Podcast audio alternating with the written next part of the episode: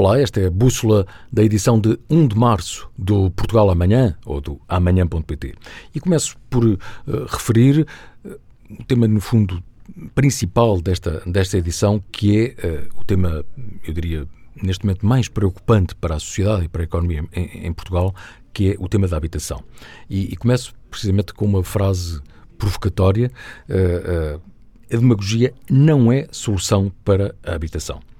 Isto para dizer o quê? Que o problema de acesso à habitação, em especial dos mais jovens ou dos que não têm rendimento para adquirir ou para arrendar uma casa nas principais cidades do país, exige, em meu entender, um compromisso rápido, justo e diferente dos partidos com assento na Assembleia da República e também do próximo governo que será formado após as eleições legislativas de 10 de março. Isto porquê? Porque o tema é demasiado grave, sério e socialmente alarmante para respostas vagas, para doses de maior burocracia ou para a criação de N gabinetes de estudos, porque eh, já sabemos, já há diagnósticos feitos, há soluções eh, que são conhecidas e refletidas para um problema que é estrutural da economia e da envelhecida sociedade portuguesa. Portanto, é preciso ação, porque este é um tema urgente. Vamos então a alguns factos que são conhecidos e que foram debatidos no Sim ou Não, eh, desta edição, que é possível ver e ouvir em amanhã.pt e também na Euronews, e vou elencar alguns factos. 73% das famílias portuguesas são proprietárias de casas e um terço deste universo está sujeito a financiamento do banco, sofrendo atualmente com, eh, como todos sabemos, com a subida do valor dos empréstimos e do aumento da taxa de juros.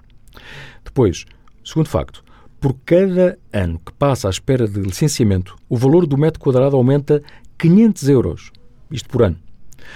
Ou seja, os licenciamentos morosos, entre outros fatores, levaram a uma redução na construção de novas habitações e a um desequilíbrio dramático entre a oferta e procura, inclusive no mercado do arrendamento, não apenas das casas novas. Depois, eh, outro fator. Há milhares de fogos, cerca de 700 eh, mil, devolutos. E cerca de 10 mil são propriedade do Estado. Se é que é possível ter essa eh, estimativa exata, porque o Estado duvido que tenha essa relação já identificada. A carga fiscal, nomeadamente o IVA, o IMT, eh, o imposto de selo, o adicional ao IMI, é de quase 50% quando se compra uma casa, em Portugal. Enquanto em Espanha o imposto é de 10% na compra de uma casa.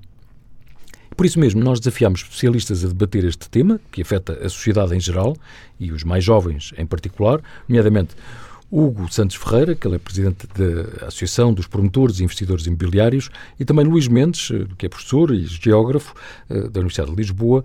Eles esgrimem argumentos com, com honestidade intelectual e com conhecimento da matéria, o que nem sempre vimos ou ouvimos nos debates eleitorais, infelizmente, sabendo que aqui não é mesmo o palco para duelos partidários. Aliás, nesta linha, eu convido uh, uh, quem, quem, quem, está a ouvir, uh, o leitor ou a leitora, a ver, ouvir e ler em amanhã.pt os debates anteriores. Por exemplo, sobre imigração. E foram debates com elevada seriedade e com muita independência de, de especialistas. Imigração, saúde, infraestruturas, água, uh, uh, economia, portanto, crescimento económico, fiscalidade, envelhecimento, natalidade, voto eletrónico, reforma do sistema político, cultura, instituição militar, energia, o tema da descentralização, da retenção de talento, educação, progressão na carreira ou, por exemplo, descentralização municipal.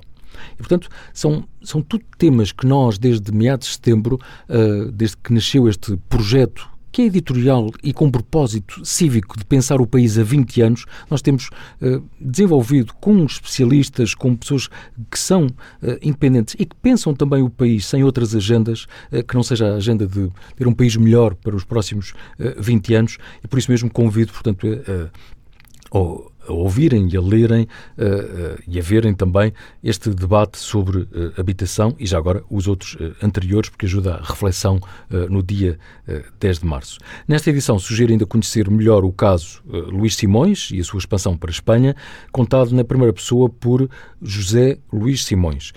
é, devo dizer, uma lição de vida, de gestão prática e também de estratégia que pode ver e ouvir no Sucesso.pt e seja no site, seja na Euronews, que aliás fica disponível no canal do YouTube em português. Uma nota final para crónicas de Carlos Cid Álvares, eh, a propósito dos 25 anos da passagem da soberania de Macau, que este ano se assinala e, portanto, estamos uh, uh, a fazê-lo já pela primeira vez e, e, a adiantar calendário, porque é de facto um, um, um tema bastante importante.